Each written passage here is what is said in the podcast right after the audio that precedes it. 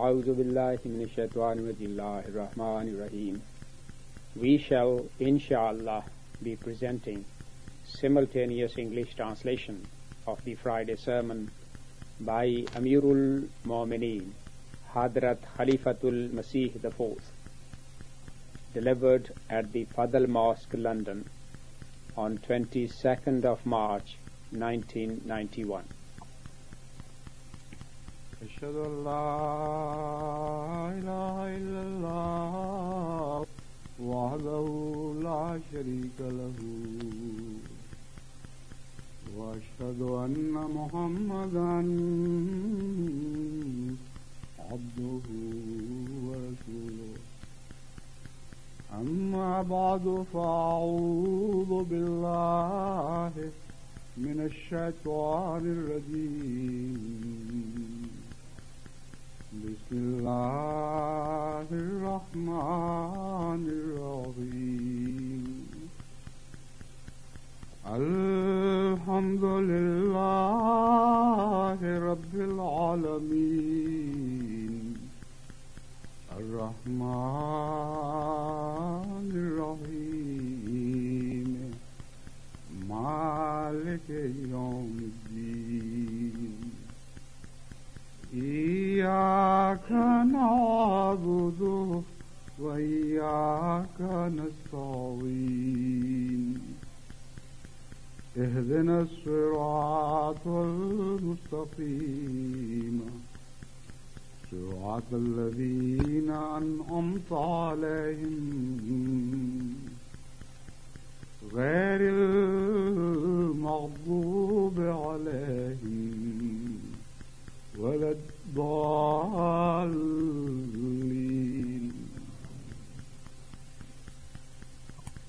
सूर्य फातिहा से मुतलिक गुजश्ता चंद खुतबों में जिक्र चलता रहा है Huzur says, In the last few sermons, I have been discussing chapter Al-Fatiha, that how it teaches us the method of prayer and tells us the formula of worship and is a means to develop relationship with us and then it is also a means to establish relations with mankind. Therefore, one should not put just a cursory glance on this chapter, but while reciting it, one should reflect on its meaning deeply in each prayer. And at the same time, one should continue to apply it on oneself. If a man were to accustom himself to see his reflection in the mirror of chapter Al-Fatiha, then better than there can be no other adornment. One cannot think of a better means of adornment because it is the most true mirror. Better than this, there is no mirror that can reflect your true image in this connection, in the meaning of Alhamd, I was discussing previously, I had explained to the Jamaat clearly that though we say that the entire praise, exclusively all kind of perfect praise is for Allah alone and for no one else. And whatever praise one receives, it is granted by Allah alone. In this connection, I had put the day-to-day observations of the world and had explained that we do say this, but generally in the day-to-day life we become immersed in the praise of the creation, and we do not think of the praise of the Creator. We will love the flower, love the garden, love nice houses, love beauty, whether it is beauty of the living beings or of inanimate objects. We will love dignity and power, but the existence which is at work behind these things, man's mind does not think of him in his day-to-day life. When such a man in many of the rakas, postures, of his five daily prayers, or more than that, declares, Alhamdulillah Rabbil Alameen and affirms it, then in this affirmation and declaration there is no appreciable reality. Despite the fact that when he says this, he is not lying, these words do not reflect in his day-to-day life. They are not painting a picture of his day-to-day life. In this connection, I want to direct your attention today especially to this subject. I don't remember whether previously I have put detailed light on this subject or not. That in the path of the praising of Allah, the greatest obstacle is put up by man's own self, and the greatest idol is found within man. Because although, as a result of his praise of the physical world, man is often negligent of the praise of the Creator, but the idol of self is such that it actually develops thought of idolatry. Greater than this, there is no other idol which should claim divinity in conflict with God. If in your daily life you were to examine yourself and your intentions, you will be amazed to find that despite being a believer in the unity of Allah, often when you say Alhamdulillah Rabbil Alameen, that all praise in its entirety is for God alone, the voice rises from within your heart that Alhamdulillah, Alhamdulillah, that all praise is for me, is for me. Although this voice is not heard by every man in these words, that he should realize it in this form. Therefore he does not pay attention to this voice, but in fact it is a voice which a man can hear if he were to try to hear it in his day-to-day experiences. Take for instance a good singer. When he recites a poem before an audience in a beautiful and eloquent voice, the ovation he receives from all directions, it so satisfies his self, it gives him such pleasure that at that point his self becomes his God. And often his mind does not go to this, that how his singing developed, who granted him the voice, how much his own effort is involved in the singing, and to what extent Allah's mercy and favor is involved in this. If the attention is diverted to this, then every singer will have no position in his own sight. To be born in a family where he has been blessed with a good voice, to be born in such a society where it was possible to clean and polish the voice further, and to have facilities to make more melodious and attractive, to be protected from such diseases which can harm the throat and impair one's voice. All these things are worth considering, but are superficial. When you dive deeper and study the system of voice, you are amazed to see that how Allah has established a voice system in the throat of every man, which has developed to its present stage after the evolution of millions of years, and to clean and polish it, to give it glow, and to impart further splendor to its capacities. Thousands of generations of life had become part of history after acting their part in this evolutionary process. And no one knows that in the experiments which the nature did on them, what procedures were followed to perfect the system of sound the animals that we see today, a of their life from the beginning to the present time, also teaches us a great deal. And a man is amazed to see how the voice had started. Whereas before this stage, this universe was totally silent.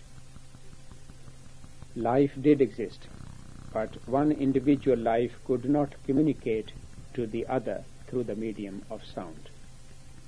I have also discussed this subject thus far, previously, But now I want to mention with regard to the subject under discussion that everyone whom Allah has granted sweet voice, if his mind were never to divert to these things and should always wallow in his own praise, then an idol begin to develop in his heart, which will continue to become more powerful and will prevail over the rest of his existence, because the idol of association with God does not remain restricted within its own circle, but spreads and grows and continues to become more powerful.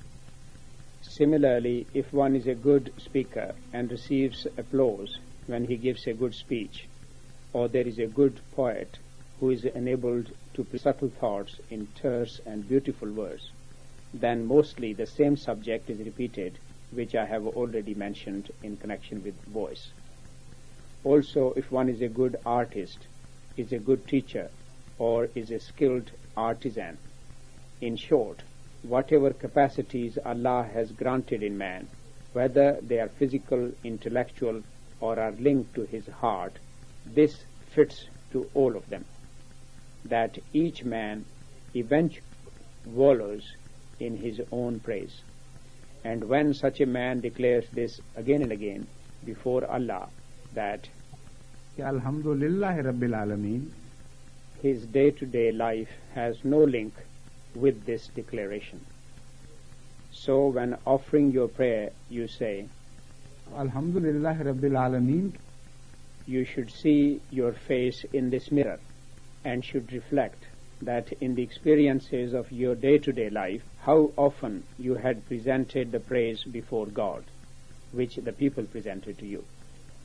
You did not consider it your own praise, but with perfect modesty and humility, uttering, Attahiyatu lillahi wa salawatu wa tayyibatu that is, all homage of words, worship, and piety is for Allah. You presented that praise to Allah alone.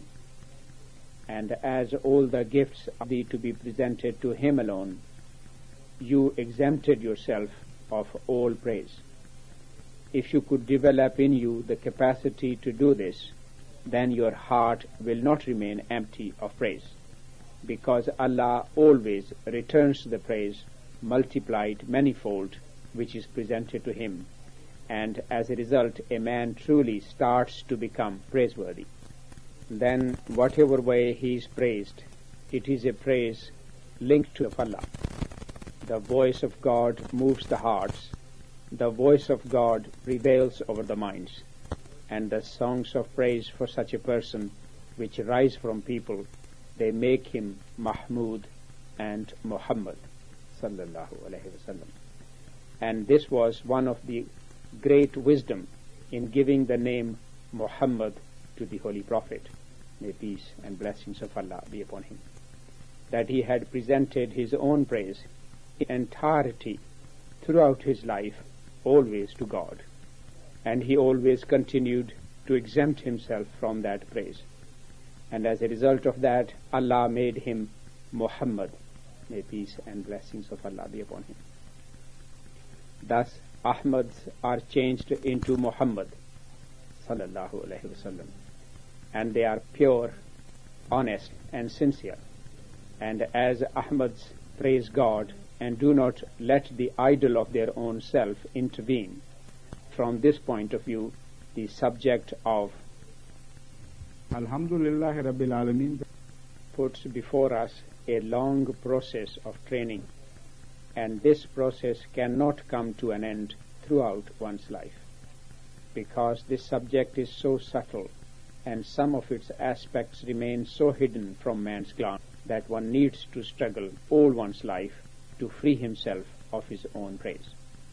Despite that, a man cannot attain that Muqami Mahmud, praiseworthy station, which is granted to the chosen servants of God. Therefore, with prayer, imploring Allah's help, one should always continue this jihad of self.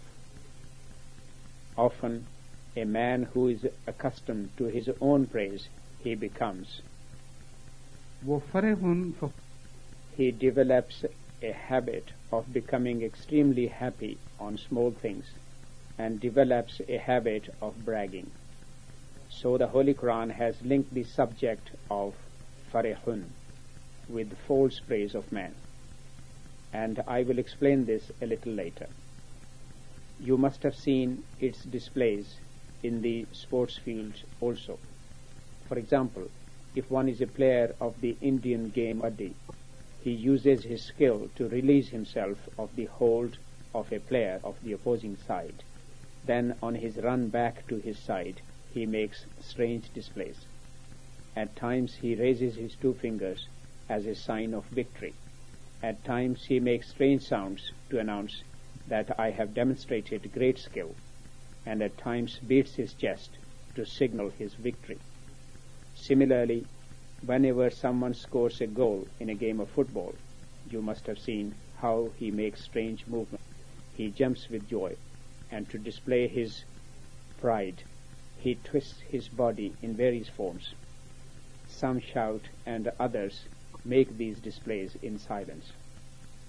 These scenes remain prominent before you, and they show to what extent man thirsts for praise. And this thirst compels him that wherever he can find a few drops of praise, he should not only drink it, but should display boastfully that yes, today my thirst is quenched.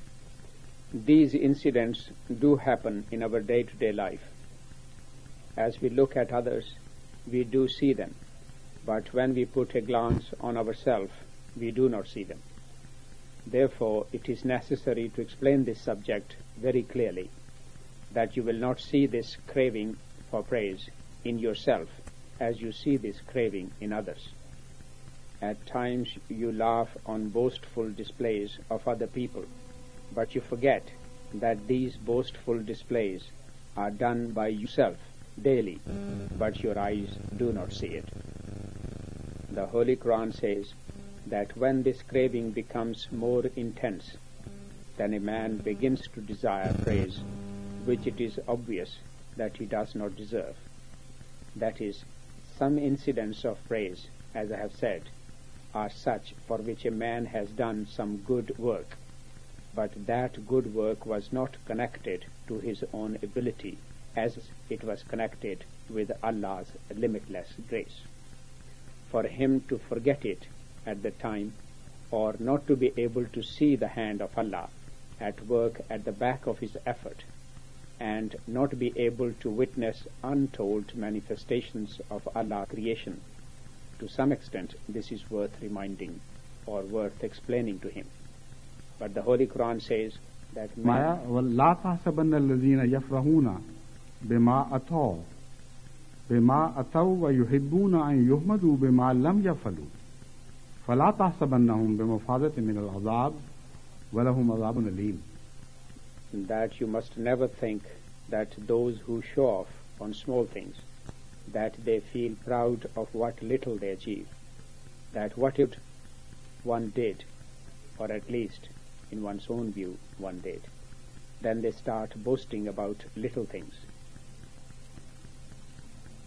وَيُحِبُّونَ أَن يُحْمَدُوا بِمَا لَمْ يَفْعَلُوا They suffer this disease also, that whatever work they have not done, they expect praise for that also. And when this disease increases to this level, then you must be certain that they are not protected from torment. And they will be made to suffer a painful punishment.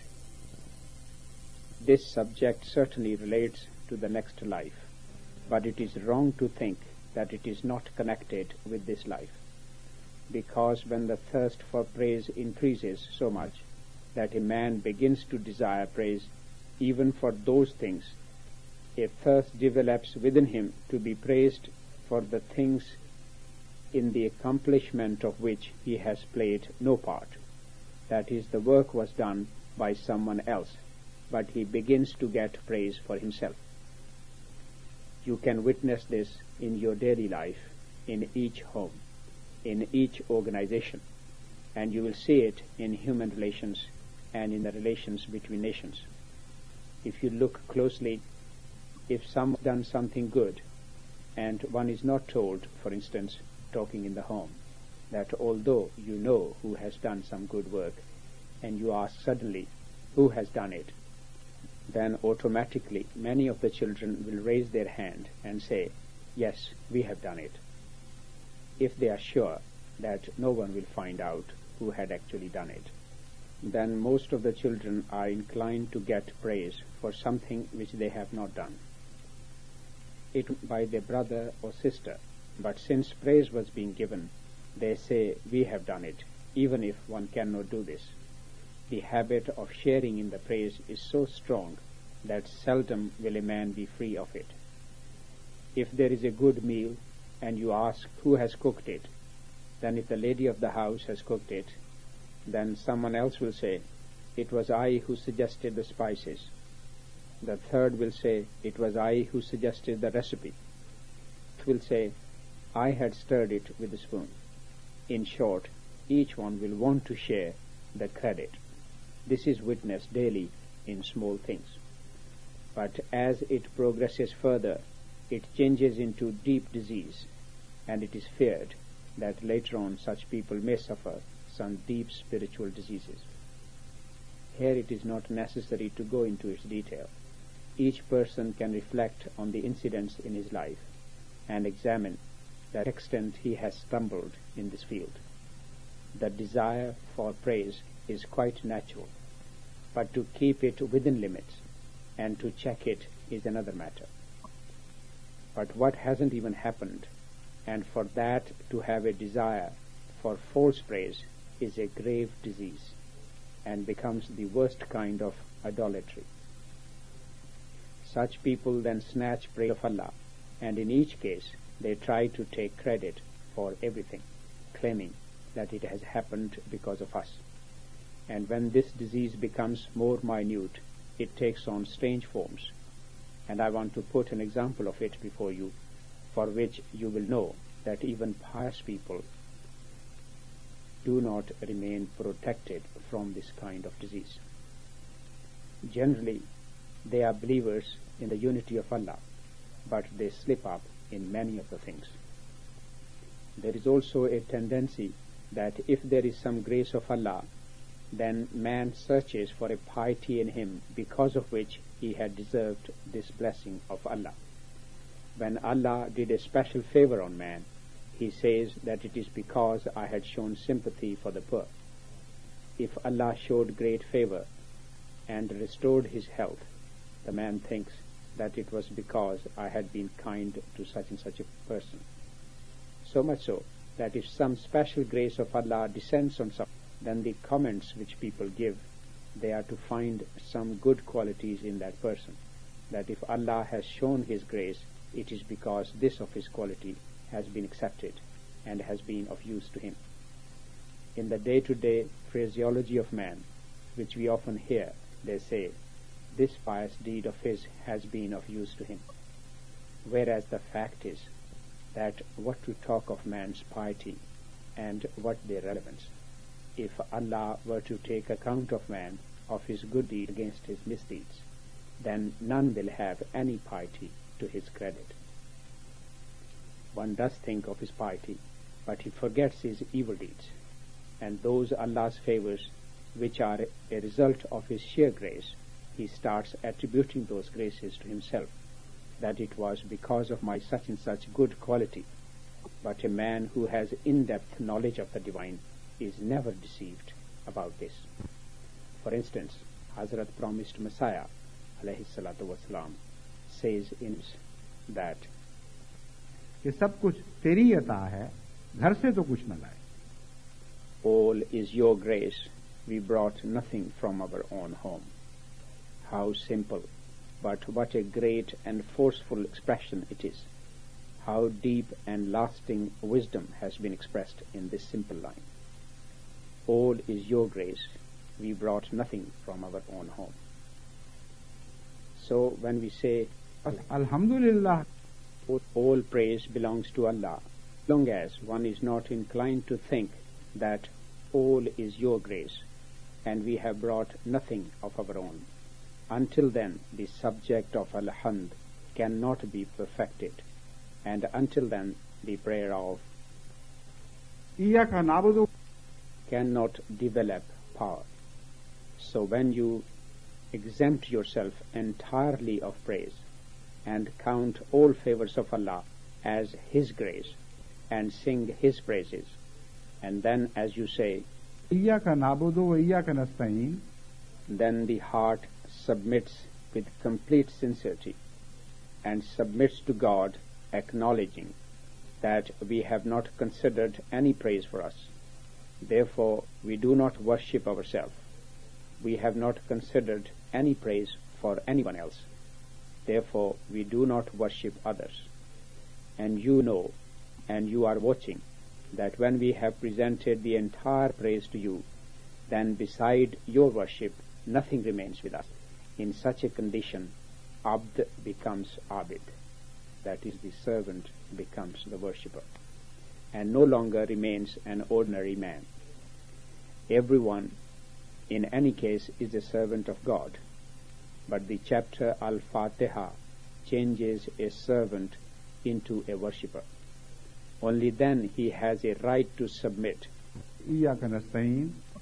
that everything has been deposited in your treasure. Nothing remains in our possession.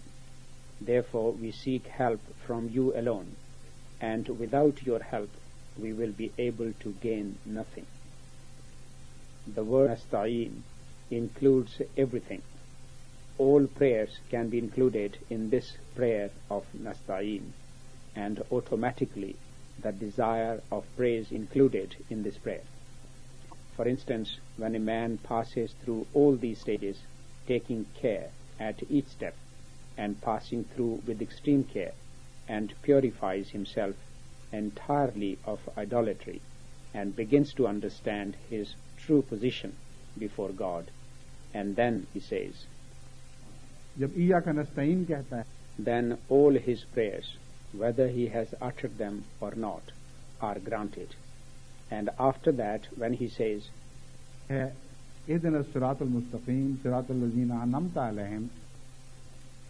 then his prayers enter new subjects. They are the subjects of divine blessings, which have no limits, and it is an unending process. In this connection, the whole he has been put before us. Since I have already talked on this subject, therefore I will not touch it here. But An'amta has four levels, and in chapter Al-Fatiha, right at the beginning, four attributes of Allah have been mentioned. Whoever will perfect his link with these four attributes, he will reach to the highest level of an'amta. And to whatever extent his link with the divine acts will be weak, to that extent he will gain a lower level in the groups of an'amta alayhim. That is those on whom Allah bestows his blessings. So it is wrong to say that any level has been ended for good. Each level is continuing, but the way the divine attributes have been presented in the chapter Al-Fatiha, those attributes are deeply linked to the Holy Prophet, may peace and blessings of Allah. The way with perfect worship, with perfect humility, His Holiness Muhammad Mustafa, may peace and blessings of Allah be upon him, had exempted himself of praise and developed link with the Rab attribute, with the Rahman attribute, with the Rahim attribute, and with the Malik attribute. Since then, the levels of these links have risen very high. Therefore, for the future, Allah made it obligatory من فَأُولَٰئِكَ الَّذِينَ اللَّهُ عَلَيْهِمْ That now the ordinary link with the Rab, Rahman, Rahim and Malik attributes will not work. Whoever will follow Allah and this messenger and will develop a link with Allah with the charms with which Muhammad, the messenger of Allah, may peace and blessings of Allah be upon him, developed link with his creator. For him all the doors of these blessings are open. And since the subject has become more difficult and much higher, and the demonstrator who had applied this subject on his life and demonstrated to us, he has taken this subject to its ultimate perfection. Therefore, it has become more difficult to reach to the ultimate level. But even the ordinary level of this submission are such that they are equal to the highest levels attained in the previous times. The Holy Prophet, may peace and blessings of Allah be upon him, has explained this subject clearly in these words. Ulama ummati. The scholars are not prophets. They are not prophets of the high level of my ummah. But as far as the past ummas are concerned, you find many religious scholars, saints, and pious people in my ummah who will be equal to their prophets. So this is the subject in view of which An'amta alayhim has opened such a vast gate and has invited us to step ahead on such a path which is unending and has put the entire history of the prophets in a collective form as though many flags have been put up along that path.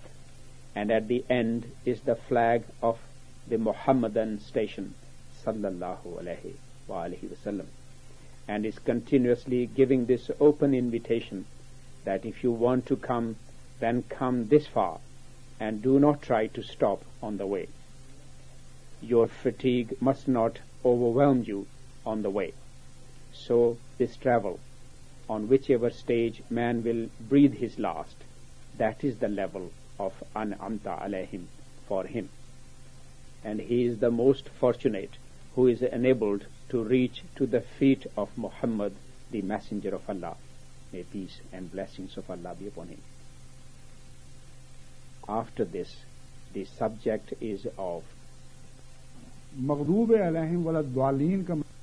that is those who incurred Allah's displeasure and those who had gone astray. Here it is worth remembering that although in explanation of Maghdub alayhim we say that it means the Jews, and although in explanation of Dhalin we say that it means the Christians, but it is the glory of Allah and it is the eloquence and rhetoric of chapter Al-Fatiha that it has not mentioned the name of any nation or any religion. Subject which has been mentioned is just this, that whoever will break his link with the aforementioned four attributes of Allah, or will break this much link, that he should be cut off from the mercy of Allah, he will be counted among Maghdube alayhim. And whoever will keep that link, but in a crooked way, with crookedness, he will be counted among the Dhalin group.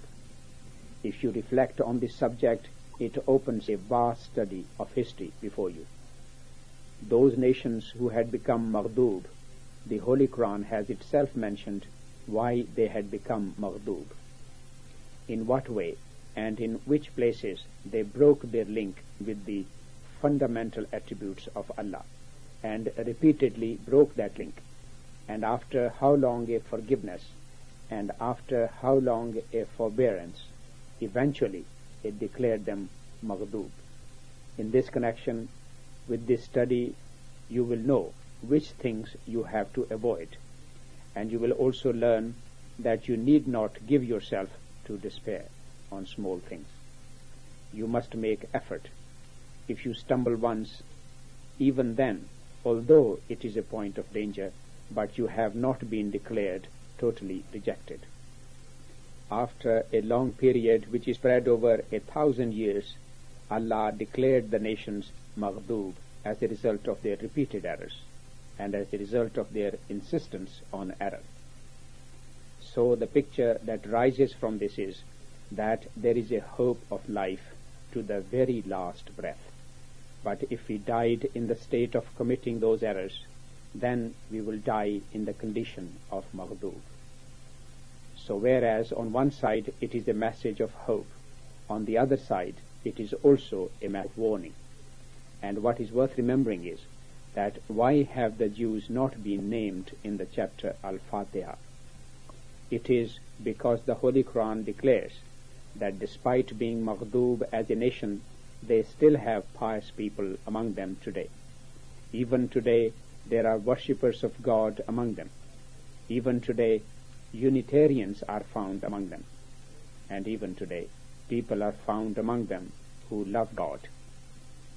If they had received the true message of Islam, or they were acquainted today with the excellence of the Holy Prophet, may peace and blessings of Allah be upon him, they will certainly have accepted Islam and will have joined the followers of the Holy Prophet. May peace and blessings of Allah be upon him. Isolated from their surroundings, they worship God, have firm faith in Him, and give sacrifices for Him. So you see that the chapter Al-Fatiha has discharged its responsibility of justice. It opened the history of the Maghdub before us, but at the same time it has also warned us that to consider any one nation Maghdub in the sense that no pious man can be born among them is a wrong concept. Therefore, where it called them Maghdub as a nation, it has not mentioned anyone by name. And wherever the Holy Quran has declared the Jews Maghdub, mentioning their name, it continuously mentions exceptions. And it warns us again and again that beware that by declaring the Jews as Maghdub, you must not reject that nation as a whole, or you must not declare them deserving hell as a whole. Similarly, declaring the Christians as Dwal, you must not reject them as a nation and claim, God forbid, that all of them are hellish, unpious, and removed from God. Repeatedly, the Holy Quran has stated that among them also are very good people. Among them are people who believe sincerely, and we assure them that as long as they will continue to practice their teaching according to their own concepts, they face no danger, and their reward is certainly with God. Therefore, when the chapter Al-Fatiha mentioned people without naming their nation, it has diverted our attention to this fact. And even in this, there is a message of hope that such nations who for thousand years, two thousand years, and for four thousand years have been grateful to God repeatedly and rejected his commandments and continue to oppress his people, among them also there is a room for the pious and the room for piety. So the faith brought by Muhammad Mustafa, may peace and blessings of Allah be upon him, which is a perfect religion, to say that the people attached to that faith, that they all deserve hell and have all become unbelievers and faithless will be a great in. Therefore in this there is especially a lesson for the Jamaat Ahmadiyya where Hazrat promised Messiah may peace and blessings of Allah be upon him has used harsh words about such people who had crossed all limits in their tyranny, excess and animosity and behaved wickedly and cruelly towards promised Messiah, may peace and blessings of Allah be upon him, that language relates only to those few people who had gone beyond all limits in mischief, vicious schemes, and tyranny. They have no connection with the Muslim masses. For example, Haramist Messiah والسلام, has himself explained this subject in another place. He says, as far as the general Muslims are concerned, I have a limitless love for them. Among them are pious people and godly people, and according to the news given by God, they are people of high stations among them.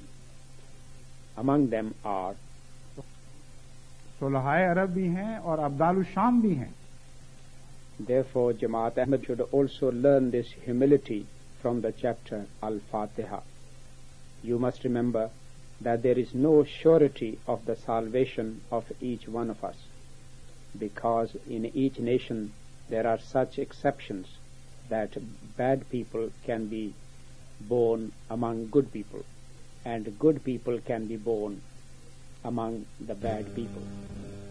Therefore, it made no mention of a nation in the An'amta group, nor it any nation in the mention of Maghdub and Dwal groups, and left it open-ended. The basis is the same, and the touchstone for the decision is the same, that each person and each nation which develops a deep link with these four attributes of God, which have been mentioned in the chapter Al-Fatiha, and purifies themselves from all other adulterations, they will be included in the group of if Allah's grace accompanies them. And they should truly be sincere in their link. But there can be exceptions among them and will continue to be there.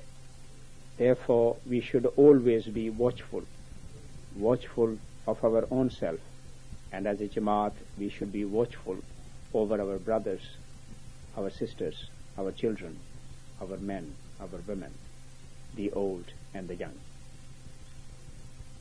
So, where you will say other prayers, you should try also to reform yourself, keeping in view these subjects as you recite the chapter Al-Fatiha and try to develop in you intelligence and try always to keep your intellect awake. And at the same time, you should pray for your brothers and for the weak and neglectful people that may Allah develop an intelligent man in all of them, which will be the start of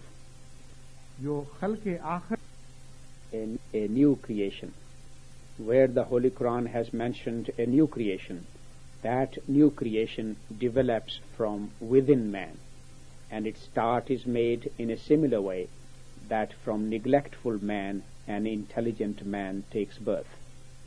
He slowly opens his eyes, begins to move, and begins to see its inner situation, and it sheds its darkness. And when he rubs his eyes, he can see more light. Then gradually it is the awareness of his own self which changes into the in-depth knowledge of the divine, and a new creation manifests from within man.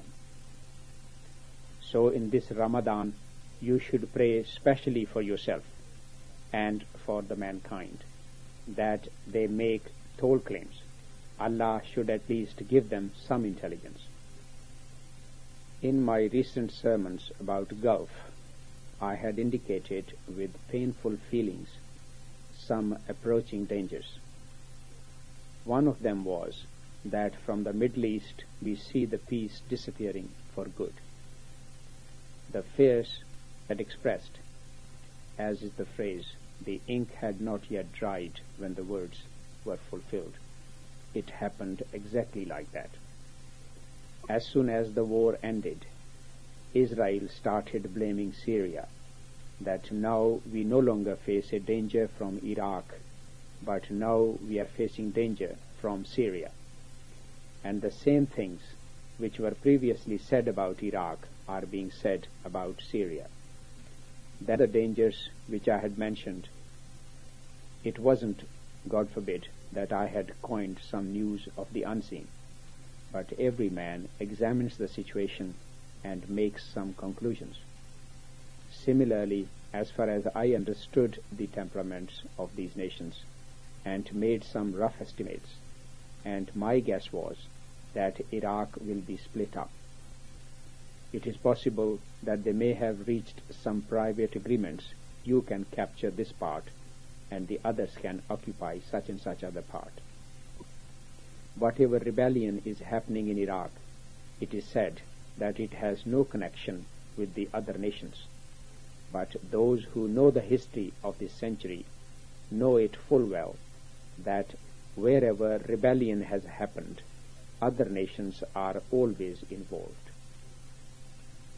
In the present times, the ordinary people have no power to the organized. Whatever rebellion is happening in Iraq, it is said that it has no connection with the other nations. But those who know the history of this century know it full well that wherever rebellion has happened, other nations are always involved. In the present times, the ordinary people have no power to fight the organized armies. As long as they receive no foreign help, as long as they receive no encouragement from outside, it is not at all possible that they any organized rebellion in a country. You know what happened in Afghanistan. If America had withdrawn its backing of Mujahideen, whatever happened there was not possible. It could never have happened.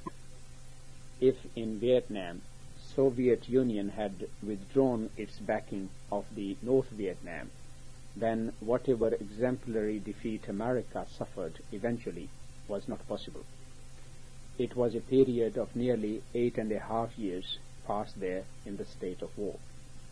That war could have been ended in a few months if against America Soviet Union was not helping them. Therefore, the dangers mm. from outside did exist before, and they exist today. But previously they were faced from two directions, mm. and now they are faced only from one direction. Therefore, you must especially pray in this Ramadan. Now that there is only one power which has prevailed over the world, and that power is of America and its allies. It is such a great power that a power like it has never risen in the world till today. That it has prevailed over all the world in such a way that each opposing power has kneeled before it. May Allah not let this power have an opportunity to oppress people. There is a great need for this prayer. It is necessary to pray that Allah may give America awareness and intelligence that instead of becoming a god, it should try to become a representative of God. If America truly wants to benefit from its power and wants to establish peace in the world, then there is no solution beside this, that America should establish itself on justice, because without justice, peace cannot be established in the world. And whoever is established on justice can become a representative of God, but cannot God, because this is a deep secret that the idolatry is born because of the lack of justice. The just people of God cannot be idolaters. Therefore, the just people of Allah cannot make claims of divinity.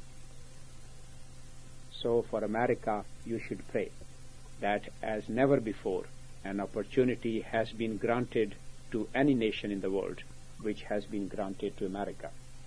May America use its power to fill the world with justice and should give peace to the world as a result of justice. And may Allah not it claim divine power for itself. And with force and power and as a result of partiality and political plots, it should try to force the world to acknowledge its superiority. If America did this, then as I have already mentioned, Allah does give some respite to such nations, but does not allow them much time, and then Allah punishes them. Opposite to that, the third world countries are going to face dreadful days. They are unarmed, and the roof over their head has been blown away. They have no support in the world for them. Therefore, you should pray that they should develop contact with God of heaven. They should develop contact with that God whose roof protects the entire universe. And as a result, Allah will protect them the trials. And even this is not possible as long as they are not established on justice.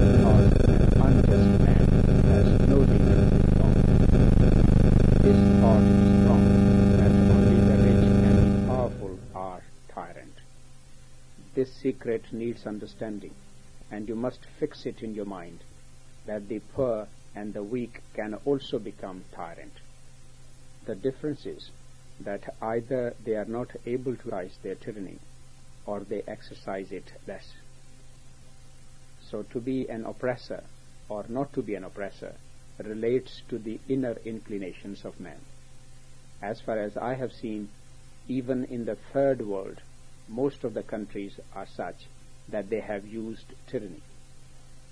The same Saddam Hussein, because of one-sided bombardment on whose Iraq the hearts of all the Muslims were bleeding and were suffering great pain, now he has internal freedom to use tyranny to suppress the rebellion and to annihilate it.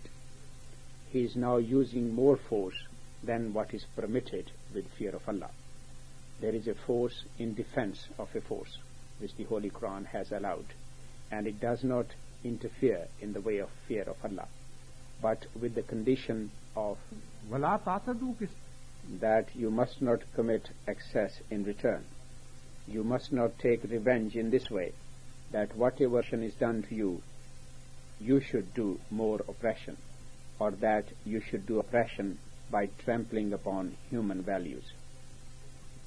So whether this tyranny is being done against the Kurds or against the Shias, of whatever form it is, each nation has a fundamental right that it should crush rebellion, but it does not have the right that it should kill them with the torment of fire, as America had done atrocities on the Iraqis with the napalm bombs, or killed them with gas or acids.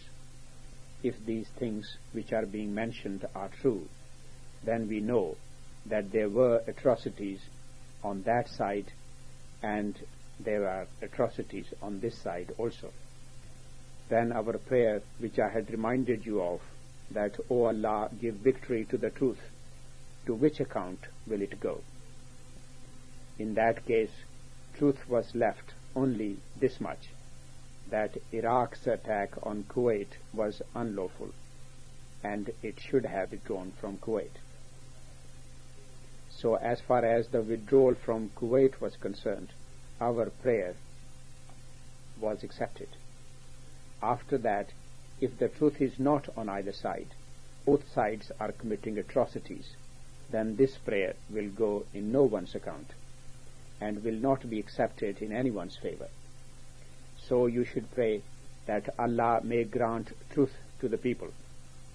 The time has now come that man is bankrupt, is deprived of morality, is deprived of the truth.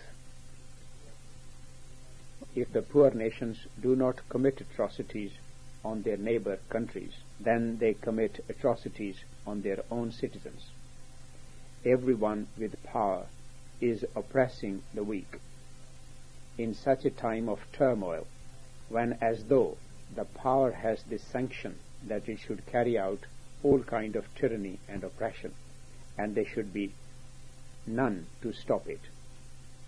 During such a time, the relations of the nations are established on injustice.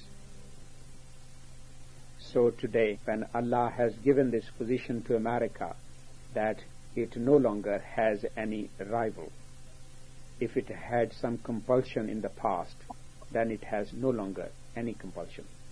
And Allah has given it this position so that without any fear, it should try to establish peace in the world. Such an opportunity may never be in its grasp again. And if the first steps are taken wrongly today, it will no longer be possible to correct them. Therefore, I specially remind the Jamaat to pray that it is Allah alone who can give this good fortune to the American nation after it has gained this honor that it has risen as the greatest nation of the world that it should not use this power against mankind and against itself, but should try to establish peace. As a result, will lengthen their position of power, and the world will enjoy peace for centuries. But there are signs from which I fear that this may not be possible. So in this other situation, you should pray for the third world and pray for weak countries, that Allah may develop justice in their hearts, and develop mercy in their hearts, and may enable them to rebuild their moral values anew, because a powerful nation cannot be fought with power, but the powerful nations can certainly be fought with high morals. This is the secret which the Holy Quran has disclosed to us.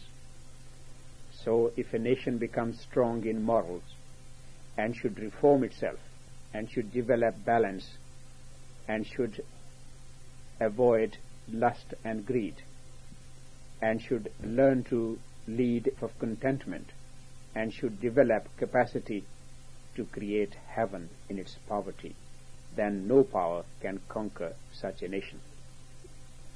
There is no better defense for man than high moral values.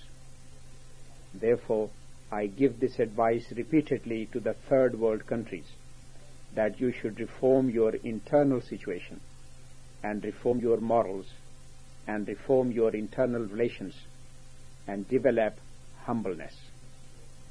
If you cannot stop your dependence on the nations immediately, then at least make a plan that as soon as possible you will renounce your dependence on foreign nations and will lead a life of self-respect even if it is a life of poverty. If the third world accepted this advice and they did supplications and they were accepted, and if not all but some countries began to adopt it gradually, then we will be able to feel confident that if the powerful countries made a mistake, it will not harm mankind greatly, because the weak countries will continue to avoid those harms because of reforming themselves. And they by themselves will prepare their defense. If this did not happen, then you will, that there will be wars in many places. Poor nations will fight other poor nations they will buy weapons from the rich countries, and sucking the blood of their poor citizens, they will arrange to spill the blood of their poor neighbors. This is the summary of this world, and is such a detestable summary, but it is a fact that when you put a glance on politics deprived of morality, you can make no other summary. Therefore, in this Ramadan you should especially pray that Allah may give mankind intelligence, righteousness and justice and should enable Jamaat Ahmadiyya that despite being so weak, it should perform the most important historical role in this period through prayers. Ameen. الحمد لله نحمده ونستعينه ونستغفره ونوحيه ونتوكل عليه ونعوذ بالله من شرور أنفسنا ومن سيئات أعمالنا من يهده الله فلا مضل له ومن يضلله فلا هادي له. ونشهد أن لا إله إلا الله وحده لا شريك له. ونشهد أن محمدا عبده ورسوله. عباد الله رحمكم الله. إن الله يأمر بالعدل والإحسان وإيتاء ذي القربى وينهى عن الفحشاء والمنكر والبغي يعظكم لعلكم تذكرون. اذكروا الله اذكركم وذوه ويستجر لكم ولذكر الله أكبر